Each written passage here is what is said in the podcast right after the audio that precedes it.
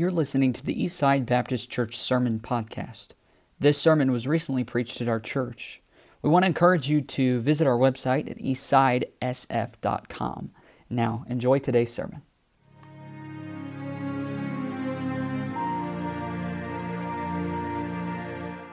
want to give you a couple thoughts tonight that I think will be a help to you and were a help to me as I was considering uh, the program, considering the message of the play, um, because I think we could use some more people uh, in our culture today that are a little bit more like the rookie, the rookie angel. Uh, because we've got a lot of folks today, um, in some ways, and I know it wasn't meant to depict it this way, but in some ways, the other angels were like, yeah, that's how it happened. Like it's no big deal. Like we th- we've known this for a long time. And the rookie angel was like, I-, I can't believe it happened this way. In some ways, I think we, we might have gotten a little bit used to the Christmas story. And, and I want to present a couple thoughts to you as we, as we go through here tonight that I think will be a help to just maybe let us see it fresh and anew. Look at chapter, Luke chapter 2. We'll just read a few verses beginning in verse 8. This is a, a familiar passage to many of us. Luke chapter 2, verse 8, it says, And there were in the same country shepherds abiding in the field, keeping watch over their flock by night. And we saw that depicted in the, in the uh, story tonight. And I think my favorite part was the fainting sheep, by the way. So um, that's a little bit of uh, maybe scriptural license or creative license. So, verse 9, and lo, the angel of the Lord came upon them, and the glory of the Lord shone round about them, and they were sore afraid. I would be too. And the angel said unto them, Fear not, for behold, I bring you good tidings of great joy, which shall be to all people. The angel says, Don't be afraid. This is actually meant to be good news that will provide joy in your life. For unto you is born this day in the city of David a Savior, which is Christ the Lord. And this shall be a sign unto you ye shall find the babe wrapped in swaddling clothes, lying in a manger. Now, you've heard this before. I've heard this before. Most of us are familiar with this, but there's a couple of details as we go through that we might get used to. You know, the truth is, the Christmas story, you've heard this before, a good story has a twist, right? A good story, it, it kind of leads you to a certain place, but then the, the twist comes that you weren't suspecting. Well, in many ways, this entire story is a twist. It, this entire story of the first Christmas is something that you would not have, have, have predicted. Nobody would have predicted that Christ would be born to a teenage virgin girl. Nobody would have predicted that his earthly father would be a carpenter. We would assume he's a king. Um, nobody would have said, well, uh, there would be no room for the Son of God in, in the inn. No, none of us would say that he would be, well, placed in a feeding trough. Uh, for, for a manger, a feeding trough, this, that nobody would think that the shepherds would be the first to see him. See, Christmas is full of surprises. If there's a surprise at every, every turn, here's the challenge with that we're so used to the surprises that it's almost not a big deal to us anymore. We're so used to the story. We're, we're so used to the, to the details. And many of us have sat through Christmas programs like this more times than we can count. We've been to countless pageants. We've, we've heard the songs. We know the, we've heard the sermons. We know the carols um, that have been playing since 4th of July, it seems like. Um, we're like, Chris, we're, we're so saturated with the Christmas story that my challenge and your challenge tonight is this what's left to be said? I mean, what's left to be said that we haven't heard before? And we know the story so well that when we hear it, it's almost as if we don't hear it. We're not surprised. It, it's kind of like this let's say that somebody has a habit of jumping out and scaring you all the time. Okay? At first, uh, how many of you do that to each other at home? Okay? Now, in my house, you might get one of these. So I don't do it very often, but I do do it sometimes. And, you know, I'll jump out and kind of scare my wife and, and like the response. Um, but let's just say, though, that I get really into it and I make a goal of jumping out and scaring her multiple times a day. Now, that would be dangerous to my health, okay? So I'll start with that. But, but another reason I don't do that is because after a while, she would be so ready for the surprise that it wouldn't be a surprise anymore. Eh, she would be so used to it that I would, I mean, I would jump out and she'd be like, eh, you know, I mean, meh. It'd be one of those, those reactions, one of those responses. And in many ways, the Christmas story can be that way, can't it? In that we've heard it so much that we're like, eh. We're not surprised anymore. It's, it's not like familiarity breeds contempt. We're not hateful toward it, but I would say that we're almost a little bit apathetic to it. So, how do you change that? Well, I think the way to fix it tonight is to remember some of the details. And I want to look at a couple of the details. Imagine you're a shepherd on that hillside and you're hearing the details for the very first time. And whether or not the Christmas story surprises us, I can guarantee you this it surprised the shepherds. And, and angels showing up in the middle of the night, that would make me afraid. Bright lights in the sky, I would probably pass out too. I, and I'm not sure I would have been able to process what they're saying. You ever been in an emergency situation and somebody's saying something to you and you can't even process what's being said because you're just trying to survive the situation? Uh, that's how I would have been. I would not have been able to process what, were there, what they were saying. And imagine the conversation right after the angels left. Imagine the conversation between the shepherds. You know what I would have been saying? Okay, I remember him saying something about a sign that he said there's a sign in Bethlehem, but I didn't catch what he said after that. See, I, I, I would be like, okay, I bet the sign is an earthquake. We just got to wait for an earthquake. I bet the sign is another angel band coming out of the sky and singing a Christmas carol to us. I, I bet the sign, I, I didn't really hear what he said, but I imagine that the sign is, is the stars falling from the sky because God has come to earth, and that deserves a big sign. And then one, one guy in the background who kind of just is, you know, kind of chill about everything and, and didn't really get worked up about it. He's like, no, actually, guys, you know what he said? He said the sign is a baby. A baby. And see, in, yeah, you're like, okay, we knew that. Nobody's surprised. But shouldn't that surprise you? It should surprise you that the sign was a baby. See, I would have thought that the sign was the angels announcing it. But that's not what the angel said. The angel said the sign is a baby. Surprise. And, and I just want to take a look or just consider tonight why it should make us, why we should have a response to the fact that, that Jesus came as a baby. Because it really does make a difference. Here's why. The first thing, if Jesus came as a baby, that means that Jesus was human. See, ye shall find a baby. Um, uh, no one expected that. People expected that God would come as God, but he came as an infant. And you're thinking, okay, why does this matter? No, here's the thing Jesus came to earth like we all come to earth. He was born by his mother. I mean, I know he was conceived supernaturally, but I mean, when he was born, it was like everybody else. It was completely normal, except for the fact that he was in maybe in a barn. Everything else was pretty normal. He was fully God, but he was also fully man. He was all God and all man, the God man. Two natures in one person. And you might say, why does it matter? Why would it matter that he came as a baby? Well, it matters because he was, he was born as a human because of this, because he had to die. See, think about it. If he had come as God, God doesn't die. So he, he had to be born as a human because he was eventually going to die. He was born to die. He had to be born like us in order to die like us. He had to be born like us in order to save us. He died on the cross in our place, and he couldn't have done that unless he was a human baby. So the next time somebody says Jesus came as a baby, you might not just be like, hmm. You might just stop and consider, oh, you know what? The fact that he came as a baby means I can be saved.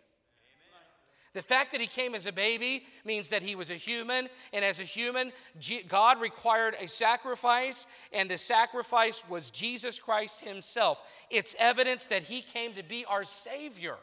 He didn't come to be our king. Uh, I mean, he is king, but that wasn't his purpose for coming. He didn't come uh, to uh, rule the earth, or he would have come um, born in a royal palace. No, he came to be our savior, which means he had to come as a baby. And stop taking for granted the fact that, that you've heard it your whole life. Jesus was born as a human so that he could die for our sins. That's a detail we shouldn't take for granted. Here's another detail about this that we shouldn't take for granted. The angels said, This shall be a sign unto you. Ye shall find the babe wrapped in swaddling clothes. Now, it, this, the second point that I want you to just consider tonight is that Jesus was helpless. He, he was human, but he came helpless. Ye shall find the babe wrapped in swaddling clothes. And see, mothers would take strips of cloth and they'd wrap their babies to protect them and keep them warm. Many mothers still do the same thing. You're binding your baby, and and you know we wrap them real tightly in blankets, and you know people think it's cruel. It's not cruel. It, I mean, our, our kids always slept better when they were bound, and and it, they're wrapped and they're secure and they're warm. Now you you know how it is if you have children then you know how easy it is for them to wiggle their arms out of a blanket. And I mean, and but think about it. Now, when we, we have central heat in our homes, hopefully you do in South Dakota.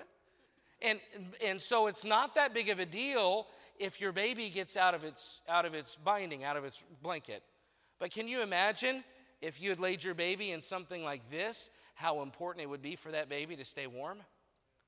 You know, so being bound, and, and so the point of this is this that Jesus was helpless. He came bound like a baby. In other words, he was just like us. And the reason for that is he so he could relate to us. Here, here's the thing we're all born helpless. And Jesus came, and, and as a baby, I mean, nothing is more helpless than a baby. Jesus needed warmth like you need warmth. He felt the things that you feel. He got cold, he got hungry, he got tired. He was, the Bible says, he was touched with the feeling of our infirmities. He came and he knew what it was like to be a human being. The swaddling clothes help Christ relate to us. See, Jesus, here's the thing Jesus came not for the strong, he came for the weak. He came weak and helpless in his body so that he would let us know that he came for us. He came for the weak ones, he came for the broken ones. He came for the ones that fail, and he, he didn't come for the sinless because this, there's no sinless out there. We're all sinners. And you might think, there's no way. Listen, there's no way God could love me. I want you just to consider the fact if Jesus came and wrapped himself and bound himself in swaddling clothes, that means he loves you.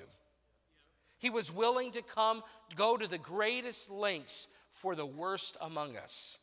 Only a person who views themselves then as helpless can be saved. Listen, it's a picture of the fact that we need Him if we're going to be saved. If you think that you can earn, earn heaven on your own, you're going to be sorely disappointed.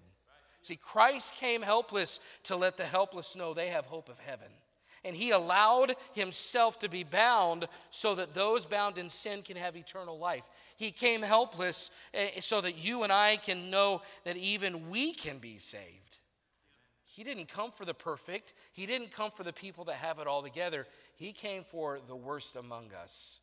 He came and he sacrificed and he made himself a helpless baby to let us know that he's accessible to us. Nobody could have predicted that he would come as a helpless baby. He came as a human, he came helpless. And third, Jesus was humble. See, God, it says, This shall be a sign unto you. You shall find the babe wrapped in swaddling clothes, lying in, what is it? A manger. Now, don't you think that God could have arranged for his birth to be more comfortable? I mean, he's the God of heaven. I mean, that he could have at least stayed in a Motel 6. I mean, that would be more comfortable. But here's, here's the mindset God had He didn't send him in comfort. Jesus came as uncomfortable as you possibly could get. If he was lying in a manger, there's probably straw or hay in that manger. He, he's probably not, that's not all that comfortable. I mean, hay looks soft, but have you ever tried to lay down in it? No, it's not very comfortable. But Jesus came uncomfortable. He was in a place where animals dwelled. And if you had been there, you know what you would have said? You would have said, Boy, this poor couple. I mean, they don't have any money, obviously. They don't have a place to put their baby. But listen, that's what Philippians 2 says about Jesus. He made himself of no reputation and took upon him the form of a servant. It was made in the likeness of man, and being found in fashion as a man, he humbled himself. In other words, Jesus came and said, I don't want special treatment. I, I don't want to come. I, I don't want anything special. I don't want anything different. And you know what? It was a foreshadow of his life. He came with no place to be born. The Bible says that he had no place to lay his head when he was alive. And then when, when he died, guess what? He had no place to be buried. You talk about humility. You know, sometimes life humbles us. We wouldn't choose it. But here's the God of heaven doing it on purpose. You know what humility does? It makes Jesus Christ accessible. It means he's not beyond our reach. It means that he came among us so we could know him. And again, he came the way he did because he was coming as Savior, not as king, not as ruler, not as governor, not as president. He came as Savior. And the fact that he was a baby in swaddling clothes in a manger proves to us that he was coming to meet our greatest need. See, our biggest problem is sin. All have come short. The Bible says all have sinned and come short of the glory of God. And it says that, so our biggest problem is sin, and hell is the consequence. The wages of sin is death. And so that's the problem. Our big problem is sin, and our biggest consequence the, of that sin is separation from God forever. But the Bible says that Jesus Christ came and died in our place. And if we will just accept him as our Savior, turn from our sin, believe that he's the only door to heaven, the Bible says that we can be saved. See, if Jesus had come any other way, we couldn't be saved because we didn't need a king, we needed a Savior. If our greatest need had been education, you know, God would have sent a professor. If our greatest need would have been money, God would have spent, sent a rich man, a banker. If our greatest need had been advice, God would have sent a wise counselor. But our greatest need was to be saved from sin. So God sent a Savior. He was human, he was helpless, and he was humble because we needed a Savior. And in order to be saved, we must admit listen, we must put ourselves in those, that position. We must admit that we're human, that we are sinners. And we must realize we are helpless. We can't do anything about it. Listen, I mean, we think that we can do something. We, we have our plans and we think we can work our way and be good enough but we are helpless when it comes to salvation. We are human, we're sinners, we are helpless. We can't do anything about it. And the Bible says also we must come humbly, admitting that we're sinners, acknowledging we have no hope of heaven without Him outside of Jesus Christ. We must come humbly to God and admit our sin and look to Jesus as the only way to heaven through His death on the cross and place our faith in Him alone. And this is a surprise. You know, most of us think, well, you know, the biggest surprise is that he came as a baby and that, you know, he was born as a, from uh, a, in the, the womb of a, a virgin, carried him, and those are the surprises. No, the biggest surprise is this that God would love me enough to do it. That's the biggest surprise about Christmas. All we have to do is repent of our sin and trust Christ alone. I was I, I used an illustration this morning. Jonah was in the play, he, he, he probably will be nominated for some kind of award for the innkeeper over here. Best actor in a comedy. But I used his, an illustration this morning. He's not here, so I can make up whatever I want. So this is great. Now, Jonah, he, got a, he was telling me this morning he got his car stuck in the snow on his way to the church yesterday. Somebody ran him off the road. So he, he gets into the snow and, and he's in a car, so he, he doesn't have four wheel drive and he doesn't have a big vehicle and he's just stuck in the snow. And, and so just imagine with me if Jonah was stuck in the snow and he's starting to think, you know what, I, I'm not moving. So I need to figure out how to get moving again. So he gets out of his car and he walks a couple miles down to the next exit, buys a gas can, puts gas in the gas can, walks back to his car and fills his car up. You know, he says, Well, I'm not moving, and I know a ga- gas makes my car move, so I must need gas. This is not far fetched if you know Jonah, by the way. So he puts gas in the tank, gets in the car, turns it on, steps on the gas. It's just spinning again. He's like, hmm, well, I know that you have to have oil in order for your car to move.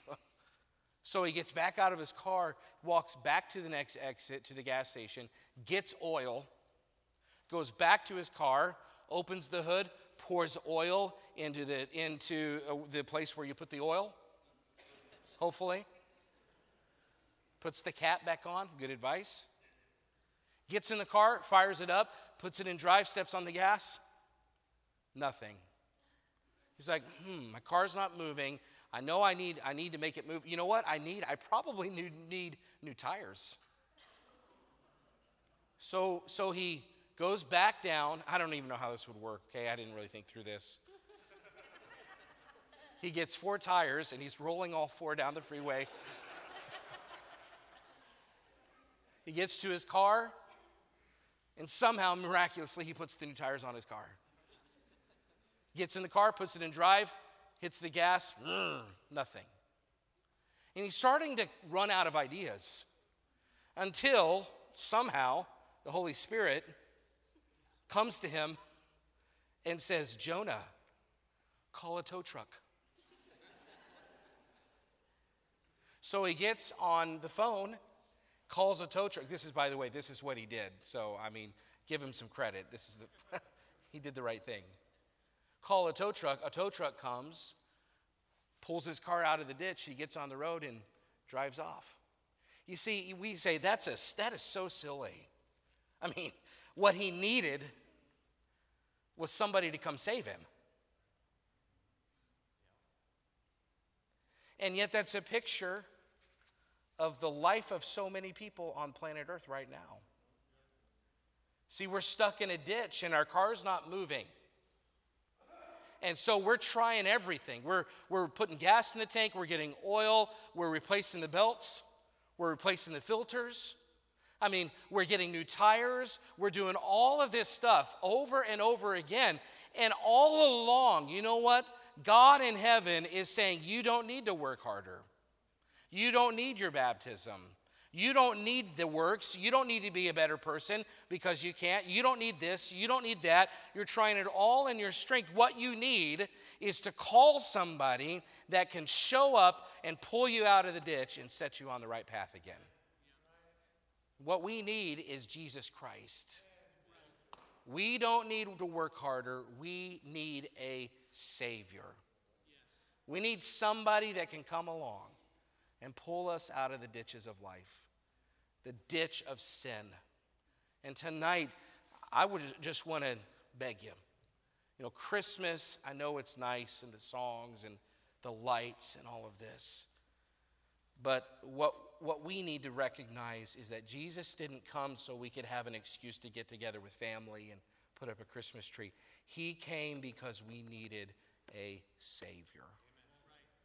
And tonight, you know, he's one of those 24 hour tow services, meaning you can call on him at any time.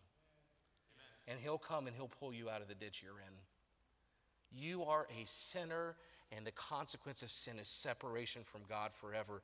But the gift of God is eternal life through Jesus Christ our Lord. For God so loved the world that he gave his only begotten Son, that whosoever believeth in him should should not perish but have everlasting life. Tonight, listen, you need a Savior. If you miss the Christmas story, it's because you've missed the fact that He's the Savior. But if you miss the Savior, you know what you miss? You miss eternity. You miss heaven. And if you die without a Savior, you spend eternity separated from God forever. So tonight, I just want to say, would you call the right person? Call the Lord. You don't need you don't need this or that or that. You need the Savior. And tonight, he's just I mean, not to be trite, he's driving around looking for somebody to pull out of the ditch. And he, He'll do it for you. Come to the Savior, place your faith in the only one who could do something about your sin, which is your biggest problem. He came the way He did as a baby. Uh, uh, he came uh, as a human, He came helpless, and He came humble. And He did all of that because you needed, I needed a Savior. Honestly, that's the biggest surprise of Christmas. That the God of heaven would love me enough to make that available. But you know what might be a bigger surprise, like the rookie said? The bigger surprise might be that somebody could hear that and say, no. That somebody could hear that he came to save you from your sins and still walk out of a room thinking, I got this on my own. Here's the truth you can't do it on your own. You need a Savior. You're helpless. You're hopeless. You're, you're a sinner. You need a Savior. And tonight, I just want to encourage you don't leave without saying yes.